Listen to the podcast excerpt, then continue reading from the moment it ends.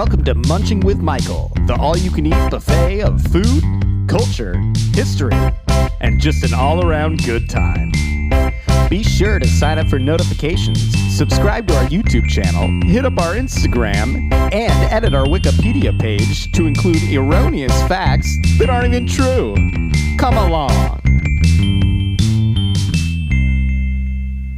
All right, so here we go. We're rolling. This okay. is yeah. This is uh, this is actually episode three of the Munching with Michael podcast. This is Jim from Munching with Michael, and we have a very special guest today. So we've on our podcast we've talked to chefs and we've talked to bakery business owners, but this is the first time that we're going to be talking to an author of a cookbook. So I'm introducing to you Nancy Nelson, who goes by Nippa, who is my grandma. Hi, Grandma. How are you doing? I'm doing great, Jim. Yeah, so uh, I'm very excited uh, to have you on. Uh, so for a little bit of a backstory of how this came along, uh, one of the gifts that I got from you uh, from Christmas was a cookbook, which I have entitled, well, I didn't en- en- entitle it this, but it's titled Love from Grandma's Kitchen is the name of the cookbook. I've decided that's the name of it. That's a good uh, one. It, yeah, yeah, it's a good one. And in it is filled with, I feel like, uh, like a dictionary or an encyclopedia of memories uh, that I have of growing up uh, over at your place on Mackinac, browsing through this cookbook, uh, were all these recipes that I, yeah, I grew up with. I, I felt very familiar with them. And, you know, uh, so I said, my goodness, this is great. I just have to get you on to talk about this awesome book and this awesome gift. Um, so yeah, welcome to the podcast. Thank you for taking the time to visit with me. I'm glad we were able to overcome some technical gif- difficulties to get this rolling. I am too, Jim. Yeah. And I just have to tell you, this is one of the highlights of being a grandma. That's right. Yeah. Well, one thing, so, oh, all right, all right. So on that, being a grandma, one thing that I wanted to uh, uh, touch on first of all is, tell me a little bit, how did this cookbook come into play? Where did it Where did it come from? Um, can you just give me a backstory of, of where the idea came from? Sure. I have a daughter-in-law named Christina who approached me and said, how about getting some of your recipes together and putting them into a little booklet form and giving them to the grandkids for a gift. And I, all I, I just said, sure, that would be great. And wouldn't you know it, she, through the months, took different recipes that I had and was compiling them. And next thing I knew, she, what, she was doing all this work of getting the recipes in order or whatever you want to call it. And what she did was get them all into a little a book. And somehow through somehow through Walgreens, believe it or not, she was able to get some of the favorite recipes and get them printed out and put into a book form. Well, that's awesome. And I got to say, I absolutely love it. It was the favorite thing that I got. And I would love to read the foreword just so the uh, listeners have an idea of how the book starts. Okay. Um, just a little note. And then we'll dive a deep into a, we'll dive a little bit deeper into it. Uh, but uh, this wonderful note that you included, which is the foreword of the book, says, all of these recipes have been tested and used in a kitchen once operated by your grandma between nineteen fifty-one uh, and nineteen ninety-seven. Some are old family recipes. Some have been given to me by old friends. And some have been stolen from magazines and newspapers without consent of the author. Happy cooking. Added note, if you're ever in doubt whether to try a recipe, just go for it and feel free to tweak it in whatever fashion you choose. It can be fun. Love and prayers, Grandma. So what a wonderful note to start off the cookbook, and what a great idea by Christine. I think this is just such a fantastic gift, and certainly there's a lot of, uh, I feel like there's a lot of wisdom bestowed in the pages of this book. Uh, do you know how the uh, recipes, the selections were uh, were made to go in there? One of that I remember, I think it, the one with the corn, um, Texas hash is the name of the recipe. Yep. And my sister-in-law, when we were younger and our families were young, had this recipe that she got from someone in her family many years ago. And it was a recipe that all the grandkids loved, and it, it was it just sort of fit right in. So easy to make and so easy to tweak if you want to, or tweak if you want to add more tomatoes or more tomato sauce or more rice. You could just sort of do your own controlling of the recipe, and it was fun, and it's still fun today to make it. Ah, that's wonderful. I think if there were to be one kind of iconic grandma dish, it would have to be, I would say it would have to be Texas hash. I feel like most people would agree with that.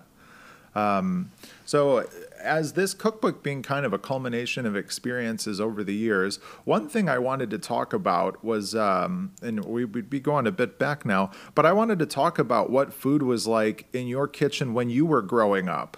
So like this book, Uh, I have a lot of memories from my childhood um, that came down uh, from you, but I was wondering, uh, what was it like in your household growing up? When you were a little girl, what what memories do you have of the kitchen, or what was the kitchen like?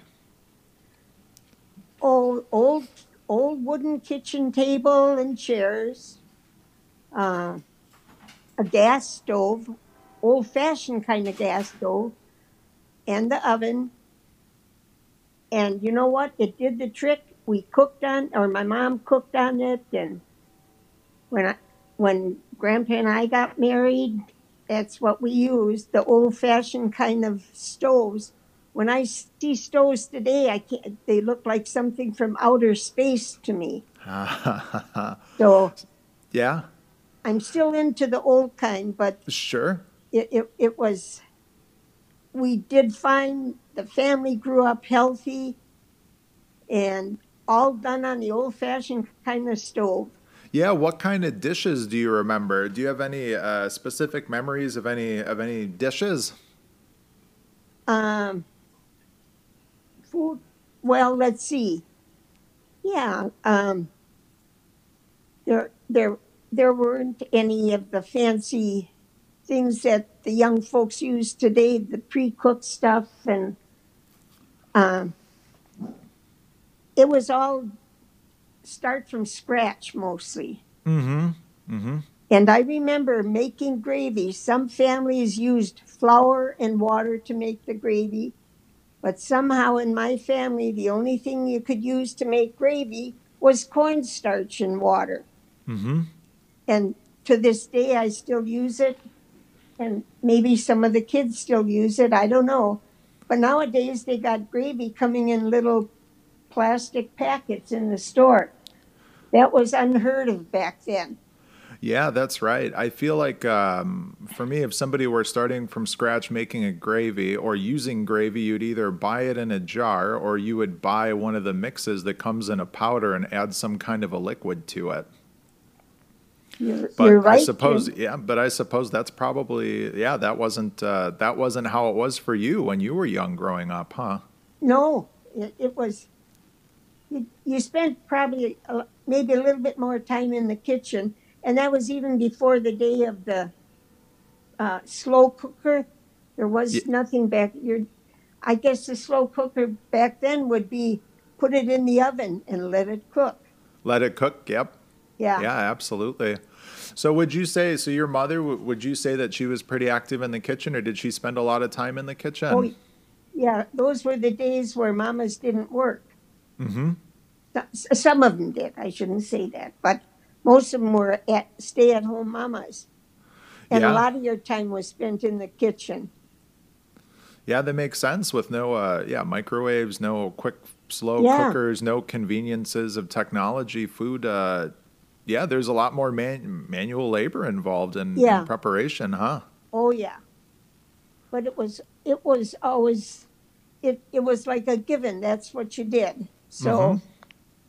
yeah, it, it was great, Jim. Yeah. So, so that's that's how it was when you were growing up. So then let's fast forward a few years to uh, maybe shortly after you got married. Now, what year did you and Grandpa get married? nineteen fifty-one. nineteen fifty-one. So that would yeah. have been, let's see. So he would have been, was that before or after he was in the service? Was that he, before, that was before he took he, off? Before, before he went into the service. Okay. So he got you locked down before he took off then. You, yes, he did. That's right. That's a good, that's a good way to put it. Yeah, that's right. Yeah. And then, um, okay, so that would have been the early fifties. And then when did you guys, well, I, actually, I should know this. I'm trying to uh, pluck the, I won't say any years out loud because I don't want to, uh, you know, uh, date anyone. But so then shortly after he got back, you guys would have started the family then, correct? Right. Yep. Immediately after. Yeah. So then can you tell me a little bit about that? Because you have uh, four children. Yes. Uh, and they're all pretty close in age, aren't they? Within, I'm trying yeah. to think, within what? We, were, how, we had four years? of them in five years. Four of them in five years. Yeah. yeah. So then uh, tell me a little bit about the kitchen that uh, you kept uh, when you guys were raising kids, because let's take a look here. According to, according to the book, yeah, that kitchen would have been active starting in nineteen fifty-one. So yeah. when Grandma's Kitchen got founded, it would have been Mama's Kitchen, but ultimately it would wind up being Grandma's Kitchen in fifty-one. Yes. Yeah, tell me a little bit about that, because yeah, having to uh, uh, work on food for four young kids—that's no small, that's no easy feat. Yeah, would you believe we lived on North twenty-eighth Street in Milwaukee, and we had. I, I loved the kitchen there because it was a big old-fashioned kitchen with um, kitchen, you know, the big table and the high chairs and stuff. And it, it was really a good place because when you did your cooking, usually the kids were always around. And it, it was a bright and cheerful kitchen, and nothing, nothing, the stove we had was just a plain flat, flat top stove, whereas my mother's stove, I remember back then, was more like an H shape. You had the square oven on one half, of the oven was on top. It, it, things have evolved, Jim, a whole mm-hmm. lot. And it's been fun to see that all happening. Yeah. Now, um, and they were probably, now I don't know exactly when all of these devices came out, you know, things like uh, uh, the microwave and some of the more modern appliances. For some reason, I have it in my head that those started coming out in like the, the fifties and sixties. Right. Um, but were there, because there probably would have been some differences in your kitchen and some of the things you were using compared to what your mother would have been using. Totally. Yeah. So with the and newfangled, the, te- oh yeah, go ahead. No, I was the, the microwave. I remember when that first came out, it was big. We, we uh, gave it, uh, that's when you, let's see. I'm trying to figure this out, Jim. seventy-nine nineteen seventy-nine is when microwaves were really getting popular. Okay, so I'm trying to see. So by that point... They Let's were see. big. Yeah, they, they were, were big. Probably close to eighteen inches or twenty-four inches by twenty-four inches. They were big microwaves, and they were expensive. Mm-hmm. Mm-hmm. Uh, yeah, I th- I think for a microwave, our first microwave, I think we paid close to five hundred dollars for it. Is that right? Yeah. I had no idea. Then, I guess I've never I've never purchased one before, or I've never had the need to, so I have no idea what they cost. I don't know if they still cost that much now, but yeah, that's no, a pretty don't. major investment, huh? Yeah, and now they're only about, well, you can buy some for, small ones for maybe one hundred dollars or under. Mm-hmm. So that's changed. Yeah, that's for sure. So then, so microwaves, if that's late seventies, then those weren't re- they, those weren't available for uh, while the kids were growing up then. So you were just slugging it out in the kitchen. Yeah, right. So what kind of stuff were you making primarily? Or like when they were younger and things like that. What uh, what would you know have like what? a typical day been like in the kitchen? Was that, were you working on uh, like breakfast, lunch, and dinner for the kids? Just going all at yeah. it? Did uh, did you put them to work doing anything? There wasn't even. A, I remember the first McDonald's that we took the kids to when they were little. There were not the fast foods; it, they just weren't around. And then they finally opened up a McDonald's. And I'll bet you love that. Well, I don't oh. know if you guys went to McDonald's, but I'll bet the thought of grabbing something quick and cheap was pretty appealing. Oh, yeah. Yeah. And the t- the only times you'd really take your family out was maybe for one of their birthdays. Uh, yeah, probably a special occasion, right? Because going out. Special occasions, yeah. Were there places where you could go to just grab like a quick bite or something like that? Because now you've got, you know, various like tiers of fast food and you've got kind of, I don't know, there's a huge range of stuff that you can go out and get. Were there things like that too? Or was it mostly just, yeah, like a restaurant? If you were going out to eat, it was a restaurant. You didn't go out to eat. You, you, you didn't go out to eat. And yeah. the, the first, I remember Big Boys. And I even remember... where I can remember the streets and when they first opened. I mean, it was a real big deal when one of them opened up around here. Mm-hmm. So that was, I guess that's the beginning time of when it became a little bit easier. Yeah, it, I guess so, when things yeah. start becoming a little more convenient. Yeah. Mm-hmm. And uh, finances played a lot into it because it, it was, I remember McDonald's were twenty cents maybe for a hamburger. Times have changed. Oh, have they changed? Yeah, that's for sure. So when yeah. those fast food restaurants started coming out, because right now, uh, I feel like the way that we feel about fast food, it's like if you've got a few bucks and you just need a meal and kind of fill up, fast food is a good option.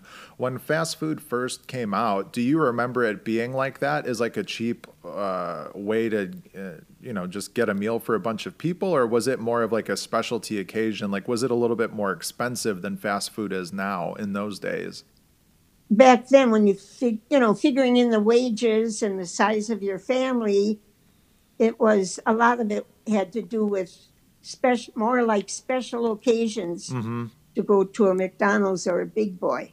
Yeah, and then um, so then uh, in your kitchen, so were you a hundred percent responsible uh, for all the meals going on for the family? Yes, mm-hmm. Daddy was busy working. Yeah. Yep. So then, uh, so let's let's go through like a typical day in the kitchen. So what would you, what would be like breakfast for the kids and the family when folks were getting up in the morning? What kind of breakfast are we t- looking at? Well, you maybe you could go cold food like cornflakes or puffed rice or puffed yep. meat or scrambled eggs or French toast. Those were the typical meals for breakfast with mm-hmm. some orange juice or toast. That was breakfast, and by the time you got that cleaned up and the kids, if they had to go to school or whatever, when they went to school, uh, then they also came home for lunch. So by that time, and you had to have their lunch on the table at a given time because they only had like about an hour for lunch, if that, and they had to walk. We lived in an area where there were no school buses. And so you you had to be you had to watch your time to get them back to school in time for the afternoon. And then feel- during the afternoon, that's when you'd make your chili or you put your beef roast cooking in the oven or whatever you were going to make. And so, yeah, I would say a lot of your time was spent in the kitchen. Yeah, that makes sense. I mean, you're talking yeah. consistently. Yeah, you've got your morning routine and then getting ready for lunch. And then once lunch is done and cleaned up, it's start to, uh, time to start yeah. thinking about dinner, right? Wow, Jim, I'm thinking about that now. And you, I'm looking back. How did we ever survive? Yeah. But we did. Yeah. Yeah, that's right. Absolutely. Yeah, it, it's uh, definitely a group effort, right? Yeah. Now, yeah. the kids, were the kids uh, help at all in the kitchen? You know what? I have to admit, not no, not too much because it was easier, believe it or not, I didn't always like them in the kitchen because it was easier when you have your own routine and you you know you do things in order that how you do them, and the kids are around there. So, yeah, they'd probably make more work for you if yeah. they're if they're and in there. When we moved from the north side to South Milwaukee, it was a tiny, oh, I forgot what kind of kitchen you'd call that, but it was smaller and then with a little dining area right off the kitchen. Mm-hmm. So it was easier to keep the kids in their section, and you just do what you got to do in the kitchen. Um, so one question I had is, uh, so how did you learn how to cook? So in doing all of that work, because that is a significant amount of time, and yeah, maybe you can like uh, get away easy with uh, like, I don't know, some cereal or some sandwiches or something like yeah. that where you don't, you know, have to do too much. But how did you learn how to cook? Trial and error, mostly. Mm-hmm. I remember, Jim, we made pasties. That was an old Finnish uh, dinner for, mostly for people that lived in and worked in the mines up in Upper Michigan. That's where your grandpa and grandma were from. And yeah, for those who don't know, yeah, pasties are like uh, it's almost like a uh, it's like a puff pastry stuffed with a whole bunch of savory stuff. Yeah, they're delicious. Yeah, they're really good. Continue. And then, well, anyhow, uh, Grandpa and I, the first time we made them, we made them together. And that was before even the days when they had the rolled out pie crust. You had to make your pie crust from scratch. And oh my goodness, I used all the flour in the house, and Grandpa had to go and buy some more flour because it didn't work. Mm-hmm. And then we finally got it made, but we had to sort of peach, pitch or uh, piece the pieces of dough together.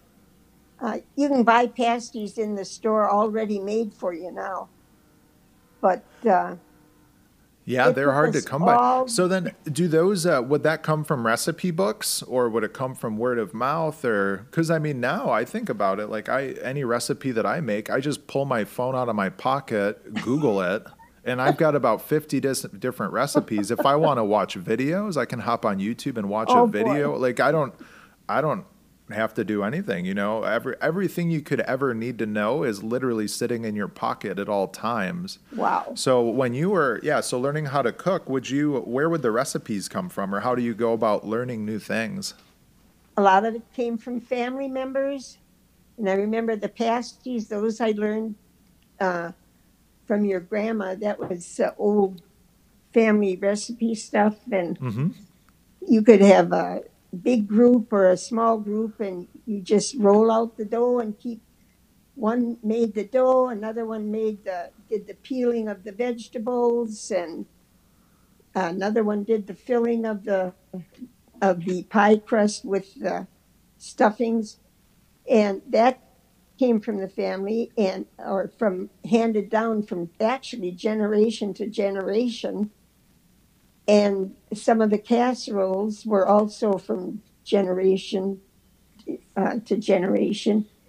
And you just sort of, uh, at, when you first get married, uh, when, anyhow, I think you sort of gravitate toward recipes that you've known in your family and ask for the recipe. And that's how you did it back then. Like you say, now you just go on whatever you go on to get the recipes, which is nice because it's right at your fingertips all the time. And there was a lot more telephone conversations when you were trying a recipe for the first time. You telephone whosever recipe it was, just to make sure you were following the right steps. So there was a lot of communication there.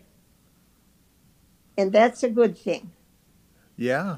Yeah, that's interesting that the recipes that you make in the kitchen are much more, uh, you know, it's almost like tradition of uh, where you come from, or it's almost an extension of, uh, you know, you and where you come yeah. from. Yeah, your family, your friends, yeah. the people that you know. What you cook is kind of a reflection of, I don't know, yes. just the tradition of where you come from. That is so true. Yeah. Yeah, I think that's really interesting.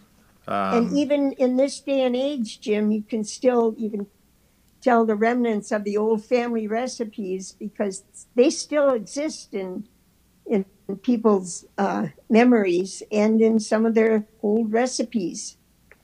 Yeah, and I think that's one of the things that made me so excited when I got this cookbook or thought it was such a good idea because like you said, um, you know, I look through some of these recipes and, um, you know, that's what I remember eating growing up. And then that would have been probably, you know, similar dishes to what, uh, you know, your kids, yeah. my parents would have been growing up. And um, like you said, where you inherited that would have been from family members, friends, things like that. We don't need to talk yeah. about the ones that were stolen from magazines without consent of the author.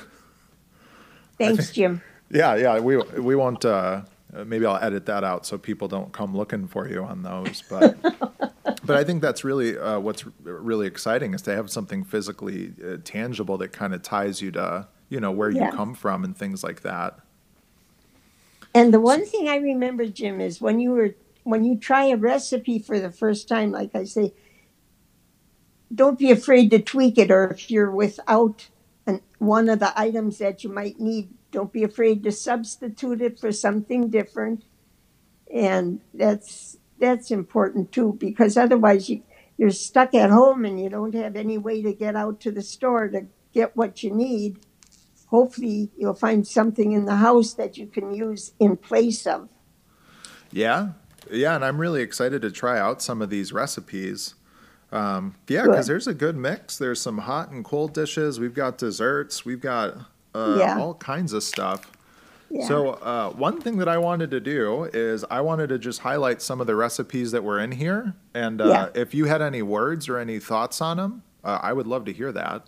Okay. Okay, so these are the ones that, uh, like, these are kind of the quintessential ones that I think of you when I when I read the recipe. I just thought of you. One had to be tuna casserole. Oh. I feel like, yeah, so go ahead and talk a little bit about tuna casserole, because I feel like you've probably made that, I don't know, thousands of times. Oh, when the kids were little, yeah. And that was before it was really real popular to make uh, tuna salad. Nowadays, tuna salad seems to be a popular thing at gatherings, but uh, tuna casserole, that somehow I look back and I think that was a lot of Sunday evening uh, meals, that tuna casserole. Mm-hmm. And, and I think of uh, uh, tuna casserole, I also feel like that's a good summer dish, or like when it's hot outside, I think of tuna casserole. That's just me. Yeah. I mean, it'd be good anytime, but. Yeah. Sunday evening dish. Okay, going down to the next one. How about Dad's fabulous veggie soup? Oh, that is something I hope all of my grandchildren at some time in their life make that soup, because it was the best. And that he would he would work on that all day. He was in construction, so in the wintertime he'd have a lot of time off. And he made the best vegetable soup that I'd ever tasted. And that's this recipe. Yes. Exa- and I follow, and to this day, Jim, I follow that recipe to a T. Did he, was that his recipe? Did he came up with that, or he you know got what? It? I Do you know where it yeah. came from? Your grandpa loved to cook. I was so lucky because, and he always went for a spit-shined uh, kitchen. He, and after he got through cooking, God bless him, he would clean that kitchen. I was always so happy when he was in the kitchen because I didn't have to clean up after him. Yeah, and that's funny. Before we, uh, when I called you this morning, uh, yeah. we were talking about how that trait seems to have been passed to some of your boys as well. Yes. Yeah. That's the total package. When you can get somebody that'll cook the meal and then have the energy to go back in there and get the kitchen back to uh, back to mint condition, that's uh, that's a good that's a good trait yeah. to have. Jim, I always say I was totally blessed by your grandpa because he always liked a tidy kitchen. Mm-hmm. He'd, uh, in fact, one of the things I think it even used to bother our daughters. When you clean up your table after supper, and if you didn't use a uh, utensil, a fork or spoon or something.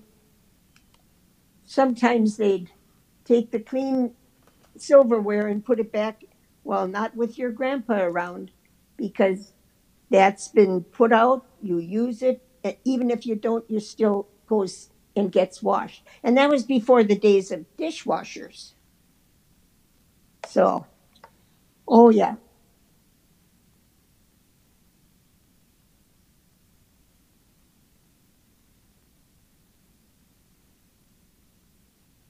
I'll be there.